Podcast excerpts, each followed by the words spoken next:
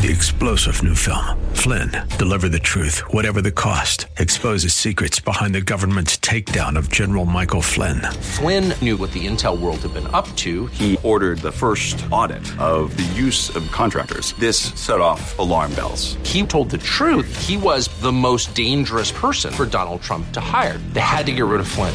Flynn, deliver the truth, whatever the cost. Available now. Watch it today. Go to salemnow.com. Salemnow.com. This is the Word to Stand On for Life with Pastor Ron Arbaugh. Your word is sharper than any two-edged sword. And it cuts deep into my heart. The Word to Stand On for Life is a radio ministry of Calvary Chapel in San Antonio. A live call in show here to help you answer your questions about the Bible and how to apply the Word to your daily life. For more information on Calvary Chapel, visit our website, calvarysa.com. Get your Bible questions ready and call in now to 210 340 9585. It's the Word to Stand On for Life with Pastor Ron Arbaugh.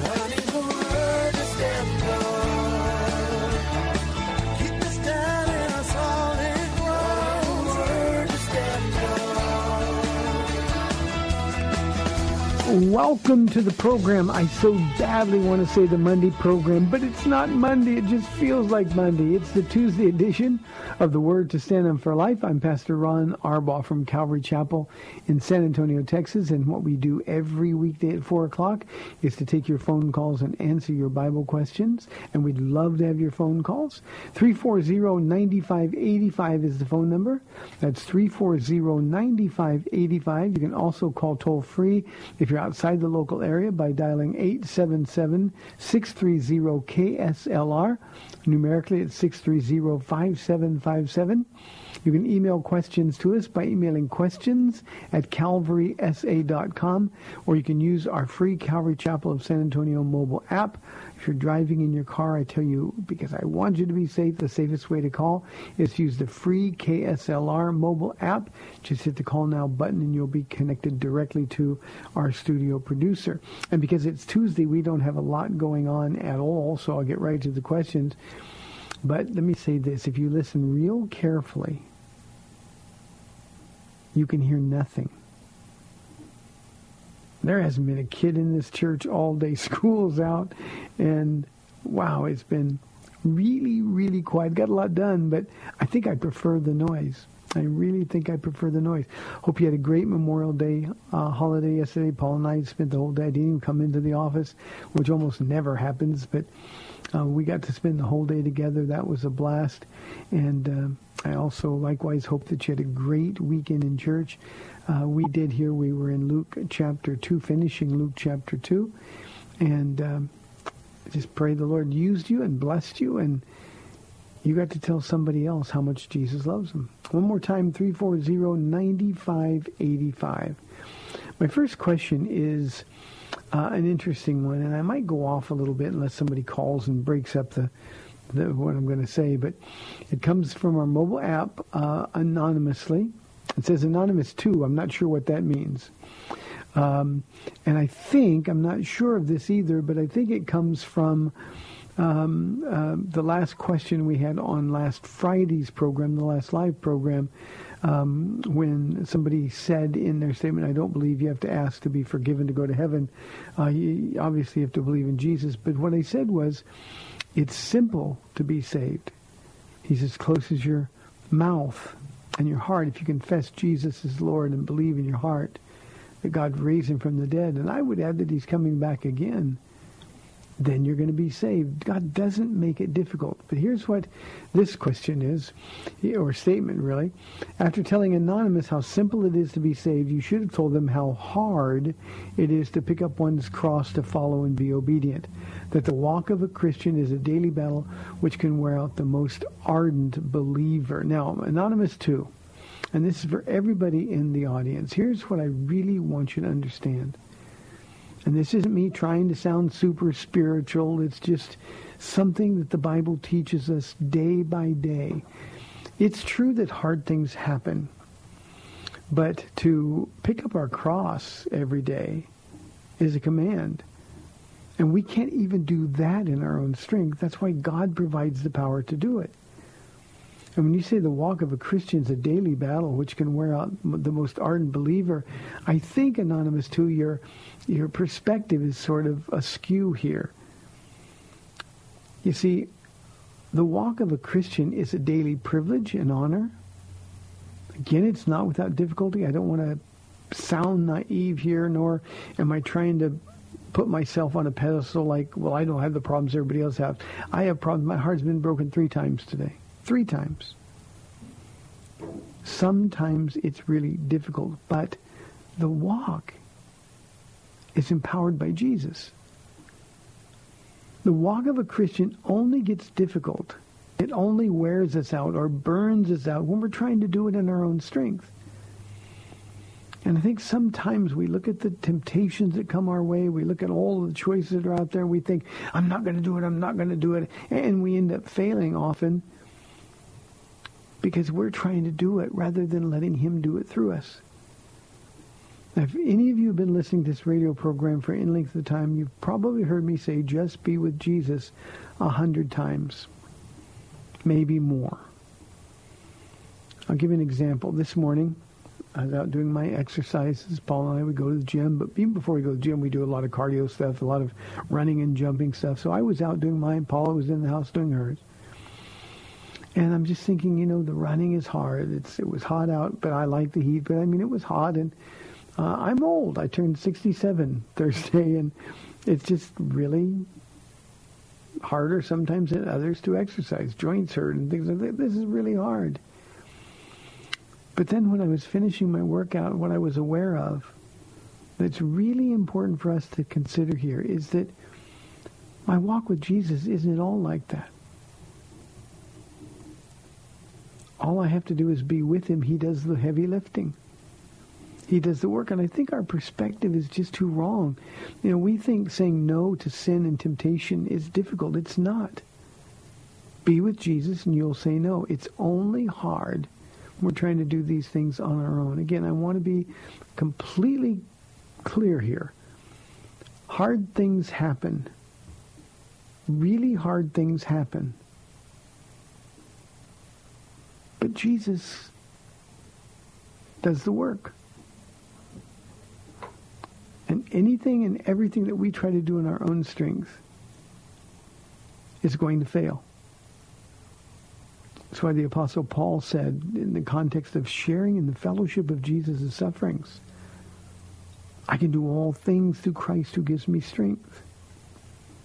Jesus himself said, Apart from me, you can do nothing, but with God, all things are possible. And I think sometimes, Anonymous, too, when we focus on how difficult things are, might be, I think we're giving a false impression to people who are believers or new believers.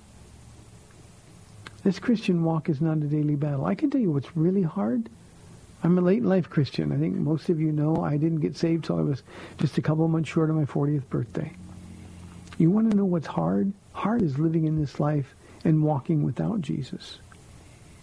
By comparison, walking with Jesus isn't hard at all.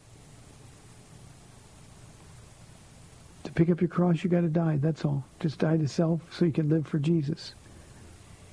And all we have to do is make the choice. And when we make the choice, God does the rest of the work. If you find yourself getting tired, not physically, I'm not talking about that, but spiritually tired, if you feel overwhelmed by circumstances, you're trying to do it on your own. I always think of the Israelites walking through the Exodus wilderness. And they complained so much about their circumstances. Their eyes were on the things that they could see. Their hearts were really focused on what they didn't have instead of what they did have. And you know what, Anonymous, too? They didn't understand to the point of being able to enjoy the fact that their clothes weren't wearing out, that they didn't get any of the diseases of Egypt or any of the diseases of the pagan peoples through whose lands they traveled. I think it's just too easy for us to focus on the hard things instead of focusing on the privilege it is to be with Jesus. I don't know where I would be. I'd be dead, of course, but uh, but I don't know where I would be uh, in a spiritual sense if, in fact, I didn't um, report for duty every morning. What about me, Lord? What about today? That needs to be our clarion call all the time. So, Anonymous, I hope that explains where I was coming from. Kay from San Antonio called the studio and wants to know what happens to babies who have been aborted or young children who have passed on and never reached the age of accountability. Kay, they would instantly go into the presence of David. By the way, tomorrow in our Bible study, if you can tune in at calvarysa.com, uh, I'm going to be giving one of the proof texts of that very thing. When King David's son, the, the one that was born out of his sin with Bathsheba, uh, when he died, David said, I can't go to him I mean, he can't come to me, but I will go to him. So babies who are aborted, uh, babies who die before the age of accountability, and we never know what that is because they're different for everybody. Um, they go instantly into the presence of the Lord. Um, Kay, one of these uh, times not too long ago, uh, in a Bible study that I was doing, I said, uh, I was talking about abortion. It was it was in the context of the study. I'm not preaching a topical message, but uh, I made mention of the fact that that women who have had abortions and given their life to Jesus Christ, their sins are forgiven, and one day you will see that child. And you know, there's a, a palpable sense in the congregation that that's good news. But but one lady came up to me after the service with tears in her eyes, and she said, "I'm so ashamed. I had an abortion, and I don't want to see that baby. The the baby will hate me." And and I said, "No, it's not like that at all." Your child will be in heaven. Whatever the perfect age is, that's the age he or she will be. And you'll be able to see just how forgiven and how loved you are.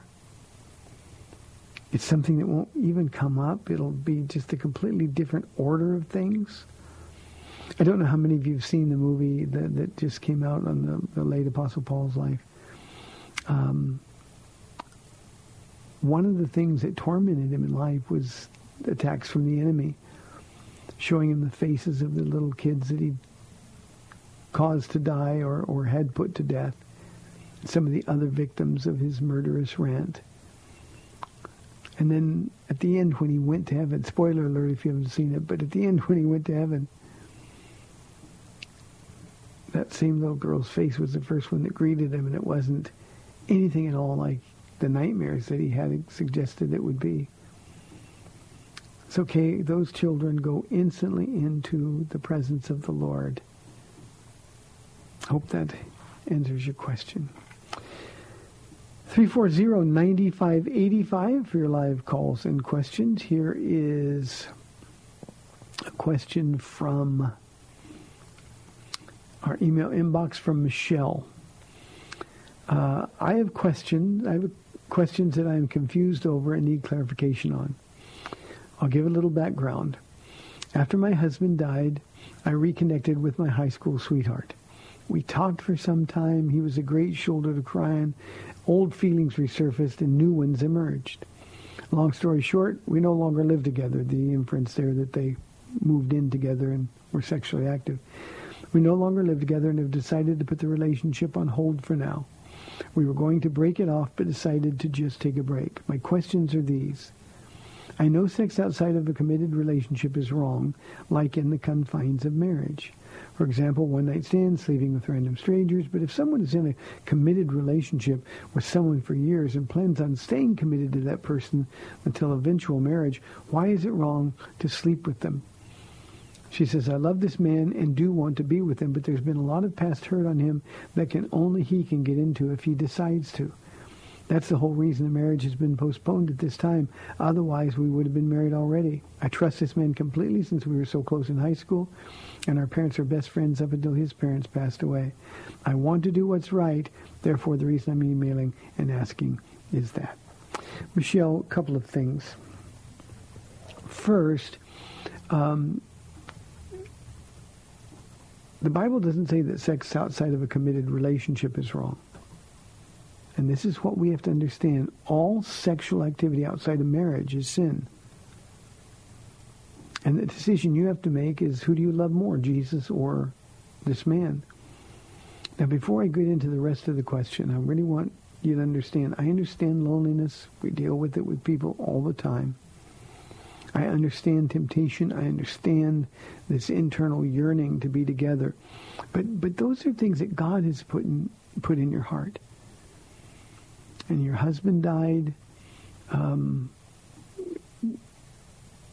having emotions, having feelings again makes you can feel a little bit alive. But here's the thing you need to understand. Two things. One, if this man really loved you, he wouldn't have sex with you unless he wasn't a Christian, and clearly this man's not a Christian. A born-again man, a truly born-again man would not have sex with somebody he's not married to. The Bible says, Galatians 5, 1 Corinthians 6, that people who live like that will not inherit the kingdom of God. So the feelings you have in your heart for this guy are feelings, not necessarily for this guy, but feelings that are given by God. He wants you to be with somebody. He, he's going to provide and answer that need. But he would never bring you somebody that isn't a Christian, somebody that doesn't belong to him.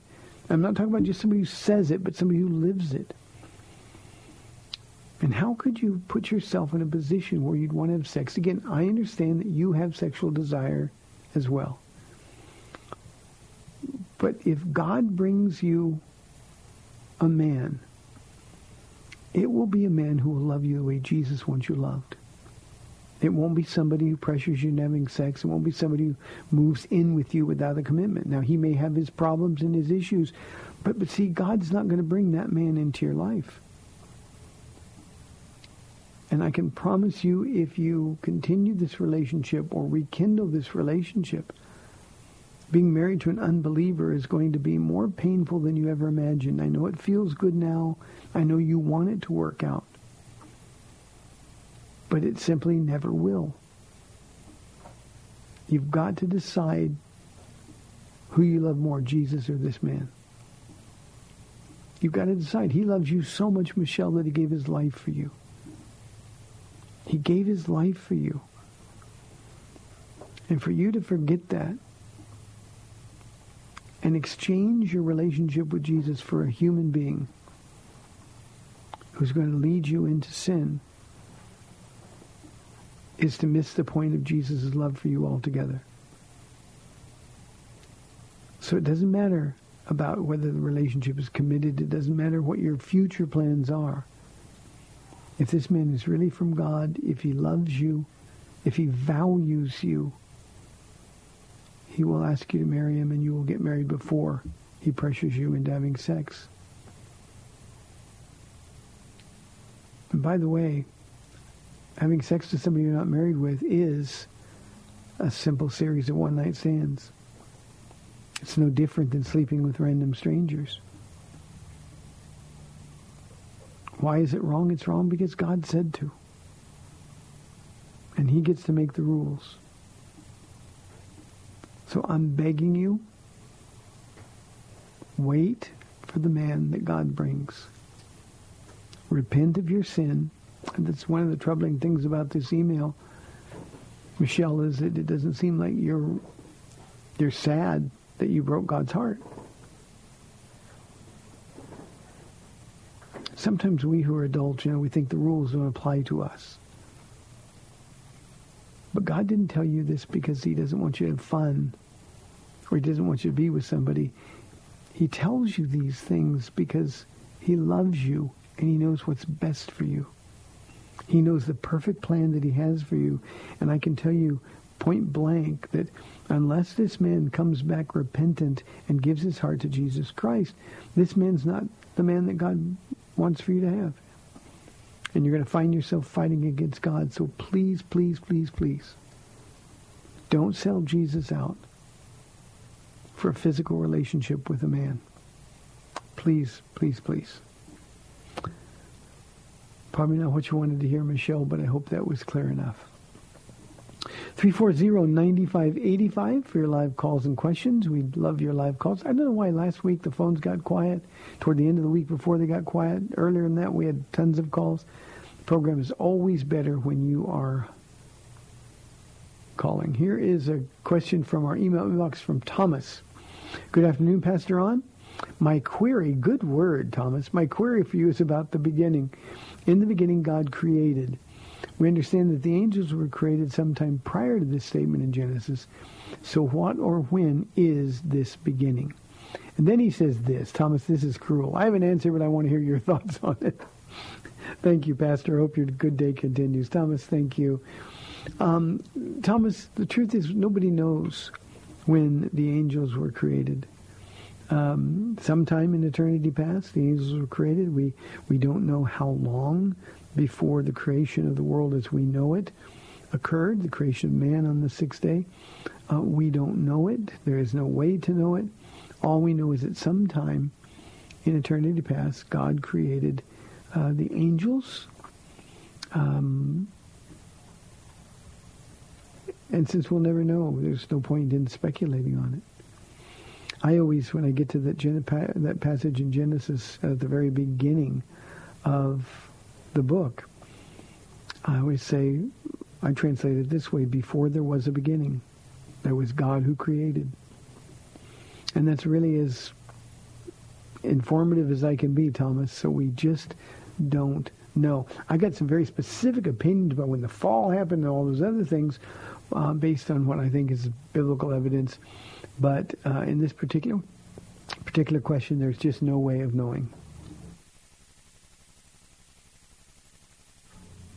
Thank you, Thomas. Here is a question from our mobile app from Kirby. Uh, is there a scripture explaining as to why God was silent for 400 years before Christ came? Was there any scripture that said it was going to happen? Uh, Kirby, the answer is is no specific scripture dealing with it. We know that God was silent uh, as a judgment. His people were rebelling. Uh, we know that when anyone seeks God with diligence, um, God will be found. And so the, the, the theme seems to be here that nobody was seeking the Lord. This was like a time in the time of the judges when, when uh, men did what seemed right to them. Uh, God can only speak when people are listening. And when they refused to listen, God was quiet. Now, he did it knowing that Jesus was coming. He, he God, of course, had a timetable, but uh, there's no way of knowing for sure. Let's go to Nigel calling from San Antonio. Nigel, thanks for calling. You're on the air. Hi, how's it going, Pastor Ron? Going well, thank you. Excellent. Yes, uh, I was wondering, uh, kind of had was related to the not the previous question that you just answered, but the one before it. Um, I've been thinking about it a while. A friend of mine and I were talking, um, and we had uh, we were talking about how the Lord exists outside of time, and we couldn't actually pinpoint a verse where it states the Lord exists outside of time. And we know that God, you know, created everything, the world, uh, all its inhabitants, the universe, uh, and so we assume that it's time itself that he also created, but we just didn't actually know where it would say the Lord exists outside of time. Mm-hmm. We we know he lives outside of time and space, um, Nigel, by by uh, his omniscience, his omnipotence, his foreknowledge. Uh, we also know that um, heaven is is is timeless in the sense that God is the I am. You know, when Moses uh, asked God uh, his name, he said, or who should I tell it sent me? He, he said, tell him I am. He didn't say I was or I will be. He said I am, and that's sort of the the the where we get the Yahweh or Jehovah, uh, the the biblical name for God. Uh, it's just I am that I am is what that means. And so that's the sense of timelessness. We also know that he's the ancient of days, the Alpha and the Omega, the beginning and the end. So all of those things have the properties of timelessness. Um, you, you, know, Nigel, this is something that's really a, a, an interesting thing to, to, to consider. Uh, the, what does it mean to live outside of time and space? I, I think all of the time about going into heaven and being in the present with God and then coming back here to earth for a thousand years where we're going to again be constrained by time and space. Um, uh, in, in the book of Revelation, it says there was silence in heaven for about a half an hour. And yet there is no half an hour in heaven because it's timeless. Uh, and yet it just it, it, it should comfort us, encouraging encouraging us, simply because God is so powerful that everything is at the present, the I am. Now I've got some really weird theories about that that that I consider, so I won't bother you with those things, but just the fact that he he always was and he always will be. In fact, we're told that the God who is and who was and is to come. So all of that timelessness uh, is is directly received from um, not his name, but but the fact that he's the ancient of days, uh, the beginning and the end, and he sees all things and can choose according to what he knows about the future. Good things, good questions. Keep thinking things like that. It'll really, really open your mind and your heart to some neat things God will show you and think. Thank you, Nigel. I appreciate it very much. We got 30 minutes left in the program. 340-9585 for your live calls and questions. You're listening to The Word to Stand On for Life. We'll be back in two minutes.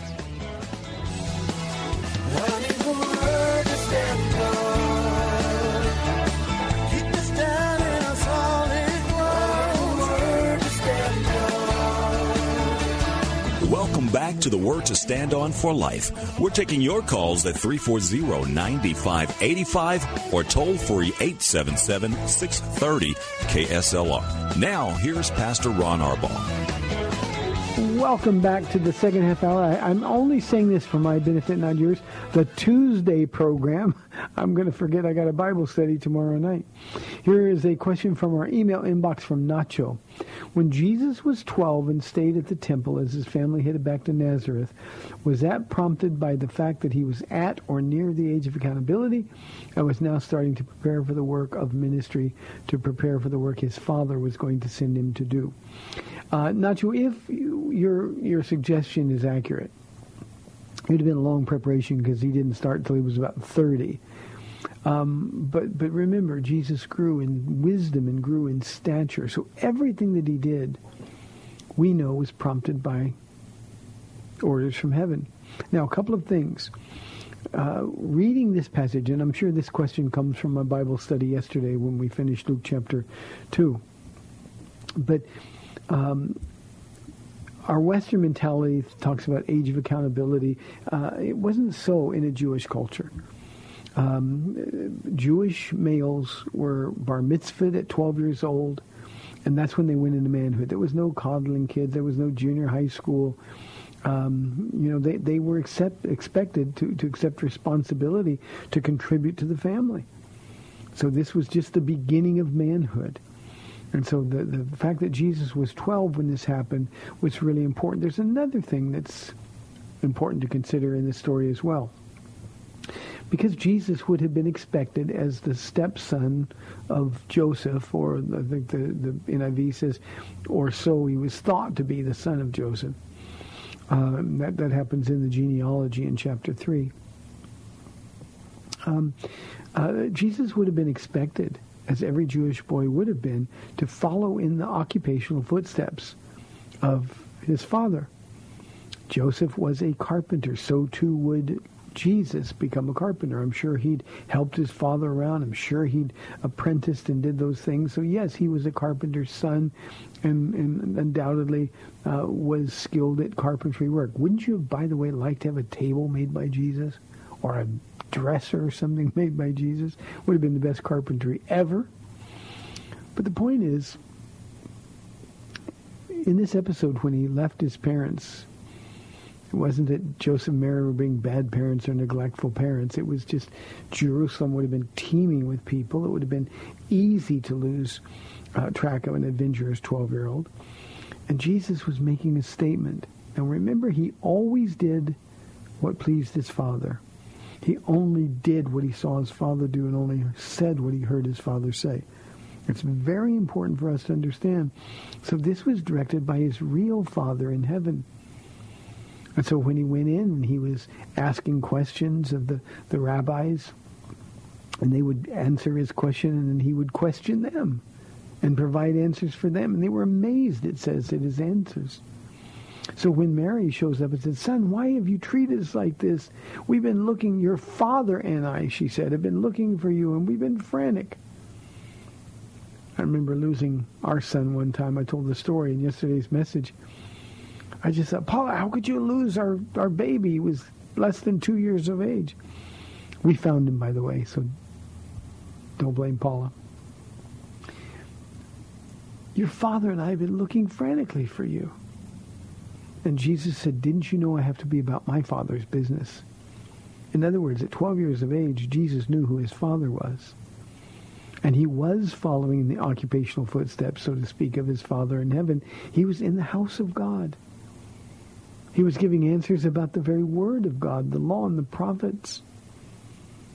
Everybody would have shaking their head. Where did this kid get this information? The rabbis would have thought, how dare he correct me? But they couldn't withstand his wisdom. They, they had nothing to say. So it wasn't about the age of accountability.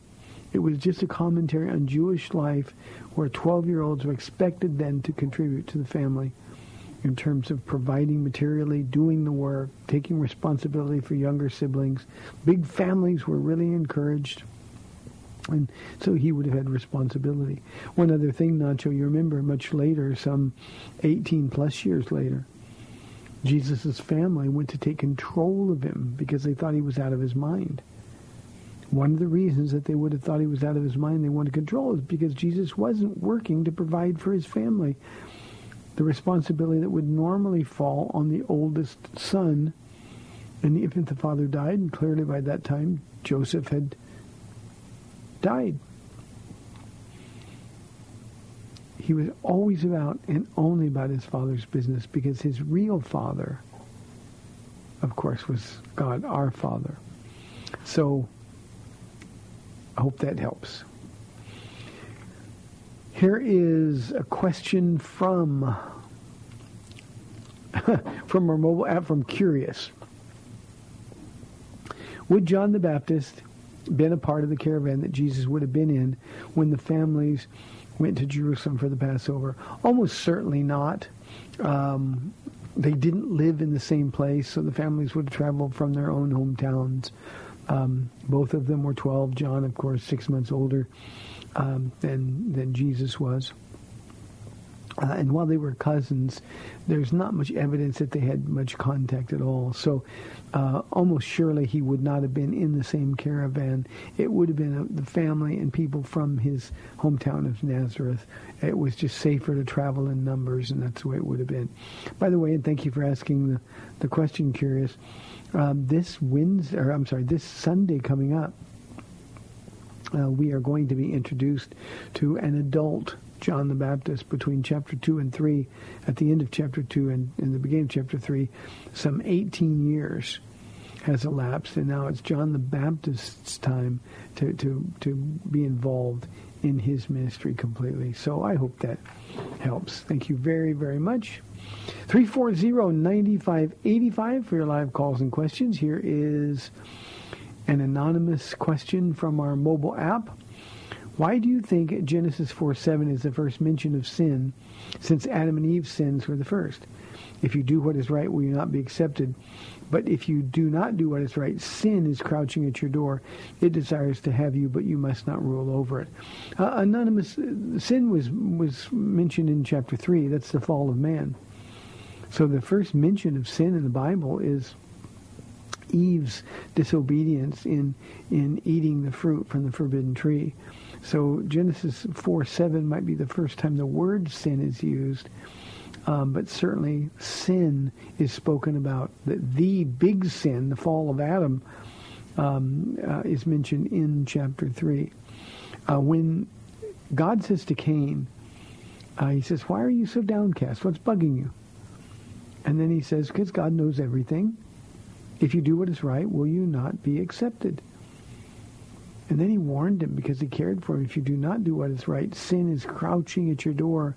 It desires to, literally, it's not just have you, it's to own you, to master you. But you must master it. And of course, we know Cain did not take God's advice. Um, Once it happened, Cain's response was, my punishment is more than I can bear. It seems to me that's always the way that we respond when we get caught. But in this particular case, um, sin was mentioned uh, and entered the world in Genesis chapter 3. Thank you, Anonymous. I hope that answers your question. Here is a question from Beth. Beth says, Pastor Ron, I have a friend who says she is a Christian but doesn't believe in the Bible. Is that possible? Beth, it's possible with a qualifier. Uh, it's not possible to be a real Christian and oppose the Bible. Um, real Christian, the, the, Holy Spirit lives in, the, the same Holy Spirit that wrote um, what we call our Bible. Um, but it is very possible, I'm an example of it, to become a believer without any understanding of how it could be God's Word. Um, when I got saved, I was 100% convinced the Bible was just a book written by men that had no value in my life. Um, but all that changed, Beth, when I got saved. So if somebody isn't yet born again and they don't believe the Bible, they can still get saved. However, and this is important, to reject the Bible as a real believer, real Christian in whom the Holy Spirit dwells is impossible. You can read it and you can say, I don't understand it. And he will eventually, the Holy Spirit will open up its meaning to you. You can say, I don't get it. Or you can be like the question we had in the first half of the program. I don't know why uh, having sex with somebody in a committed relationship is wrong. You can have all those opinions, and we do. But when you really belong to Jesus, when the Holy Spirit lives in you, as you read the Word, it's our job to agree with him. And so we have to change our opinions about these things. So if this is a friend who says she's a Christian, has been a Christian, if she's uh, not just a brand new believer, um, Beth, it isn't possible that she's a Christian who doesn't believe in the Bible. You know, one of the things that somebody like me deals with all the time, I get questions or emails uh, following messages I do. Well, that's just your opinion. Other people believe differently. You see, the Bible is not about our interpretation. It's about what it says. It's about what it says. And again, if the Holy Spirit lives in you, which has to be the case if you're a Christian, if the Holy Spirit lives in you, then the Holy Spirit who wrote the Bible will convince you that the Bible is true. I've said this on this program many times. It is the one question that every Christian has to deal with very early in their walk with Jesus. There is nobody, nobody, nobody who gets saved and doesn't have a million questions. That was the case for me. And every time I would ask a Christian, you know, I figured everybody knew more than I did when I was a brand new believer. So I would ask everybody, what about this and what about this? And they would always answer with this. The Bible says, and that didn't make sense to me. So if the answer to every question was going to be the Bible says, I had to find out if the Bible was authoritative. I had to find out if I could depend on it or if it was just some silly thing that Christians believed. And I made it the goal of my life. And Beth, I would challenge your friend to make finding out whether or not the Bible is true the single most important job in her life. If she has no interest, then ask her what makes you think you're saved.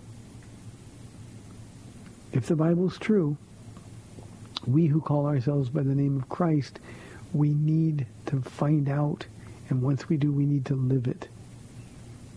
Now, typically, Beth, when I get a question like this, the reason somebody doesn't believe in the Bible, because the Bible tells a bunch of stuff that we can't do.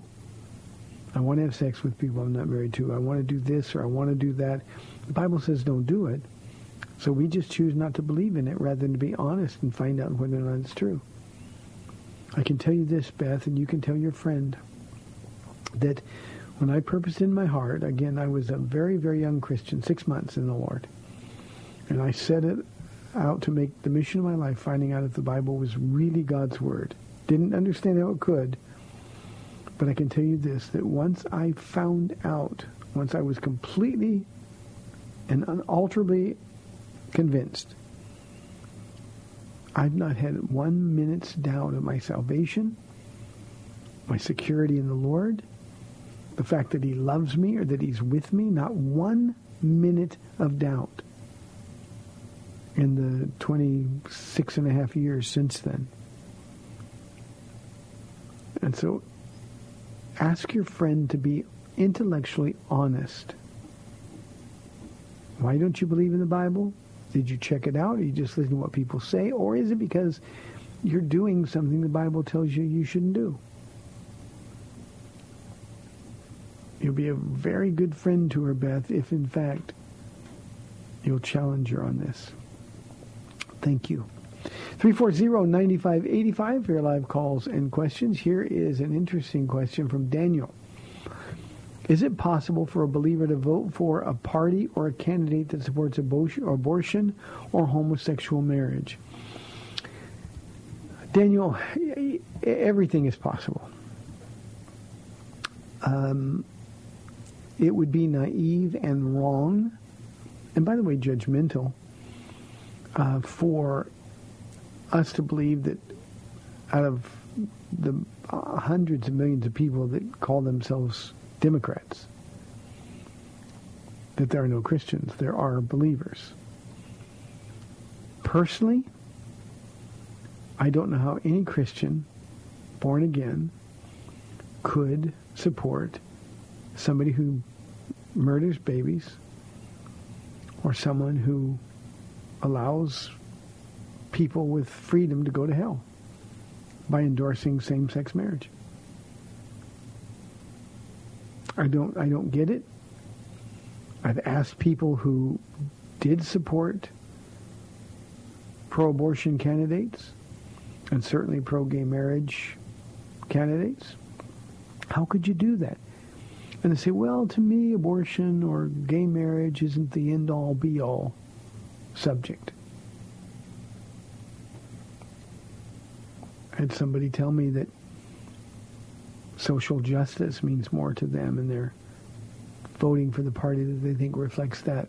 But, but, but there's no comparison in the gravity of sins between murdering innocent children Make no mistake, that's what abortion is. And social justice issues. We live in a fallen world and it's messed up. There are people who are victims. There are people who are treated terribly. Really bad things happen. But that's not the same as slaughtering 65 million babies. With regard to gay marriage, to support gay marriage Jesus said, I tell you the truth, anyone who makes one of my little ones stumble, it'd be better for him or for her than to, to have a millstone tied around their neck and thrown in the ocean.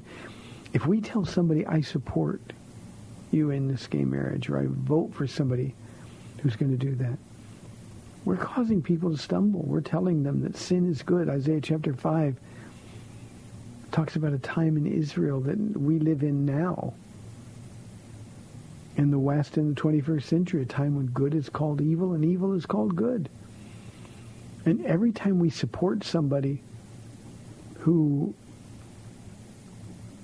believes in those things, we're causing people to stumble. We're calling good evil and evil good. So what we got to do, Daniel, is just be very, very careful and vote according to your conscience. But please don't automatically assume that anybody who votes for the Democratic Party, in this case, who supports both of those things, can't possibly be a believer. Um, their works in progress as well, and if they really know the Lord, God will convince their hearts. At some point, God will change their mind. That's sort of the identity of a Christian, where people who agree with Jesus. So I hope that helps a little bit. 340-9585. Here is a question from Ken. He says, how should Bible studies be handled at home with the entire family? Ken, thanks for asking that question. Uh, I, for one, now it works different, differently for different people, but I, for one, don't think that the, the husband or the father ought to sort of set up a pulpit in the house and, and preach to his family. I think Bible studies at home should be handled by reading it and discussing what you read. Personally, I would keep the segments of Scripture that we're talking about small. Have to keep in mind the age differences in your children, especially their ability to pay attention.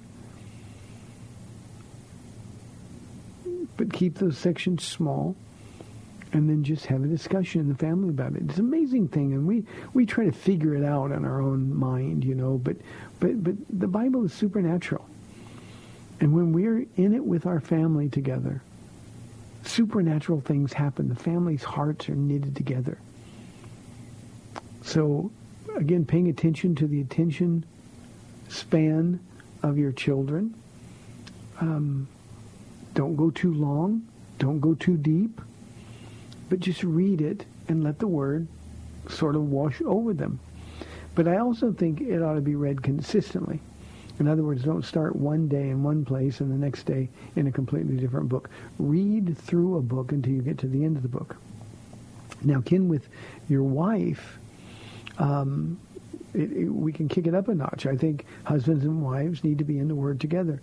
You know, every time I do marriage counseling, and and um, we do a lot of it here, every single time, whoever starts first will say, "Here's our problem." The other will say, "No, this is the problem. You're the problem." Whatever it is, I'll just say, well, "Can I stop you for a minute?" How much time are you guys spending in the Bible together?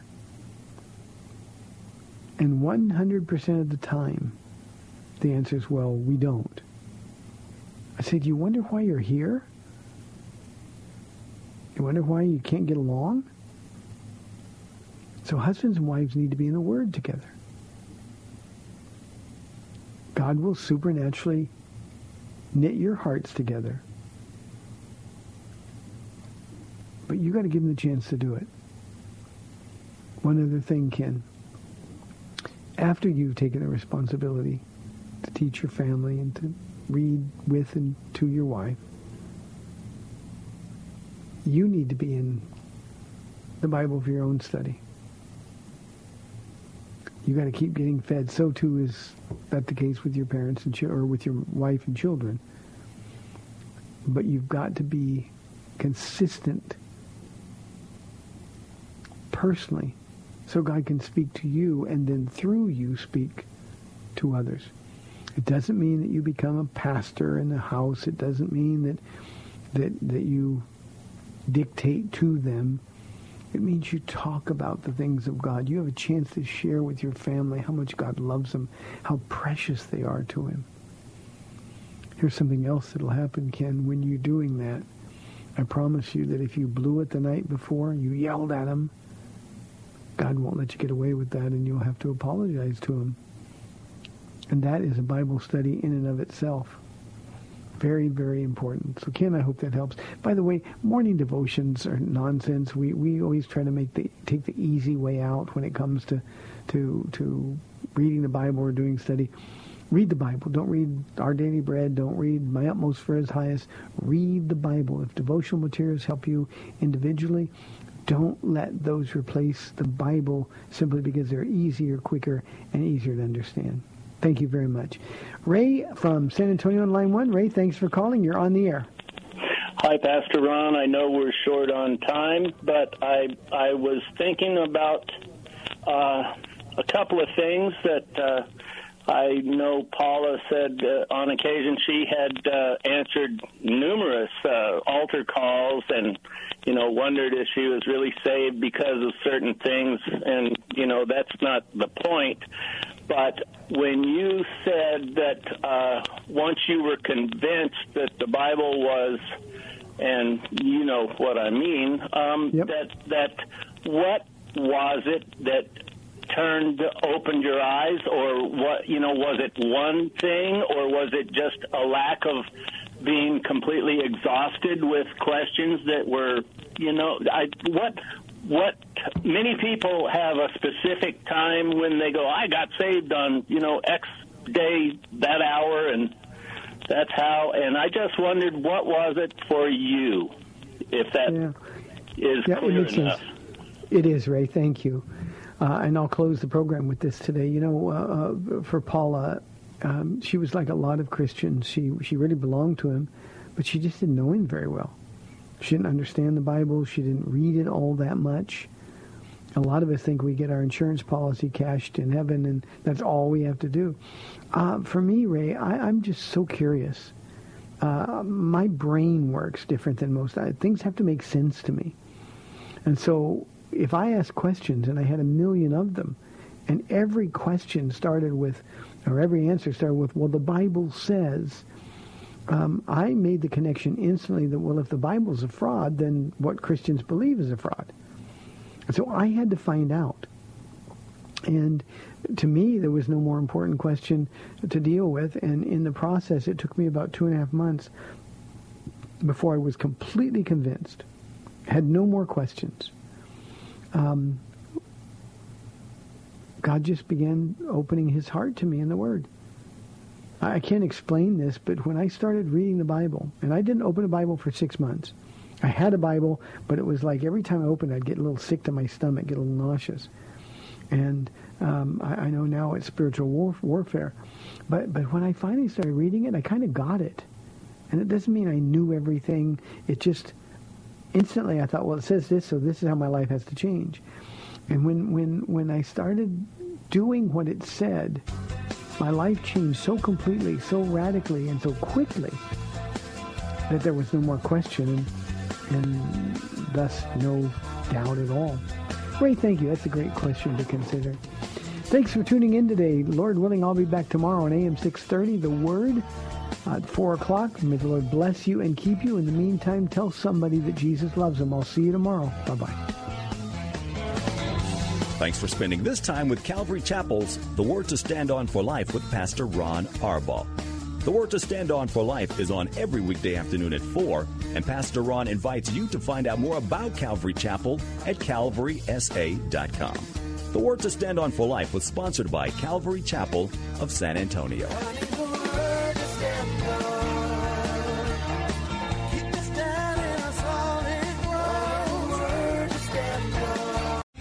Three star general Michael J. Flynn, head of the Pentagon Intelligence Agency, knew all the government's dirty secrets. He was one of the most respected generals in the military. Flynn knew what the intel world had been up to. He understood its funding. He ordered the first audit of the use of contractors. This set off alarm bells. The explosive new documentary, Flynn, Deliver the Truth, Whatever the Cost, uncovers the facts behind this scandal. Flynn told the truth. He was the most dangerous person for Donald Trump to hire. I find out the worst enemy that I'm going to face in my life is right here in America. They took my assessment and they wanted me to change it. And I was like, I'm not changing it. They had to get rid of Flynn.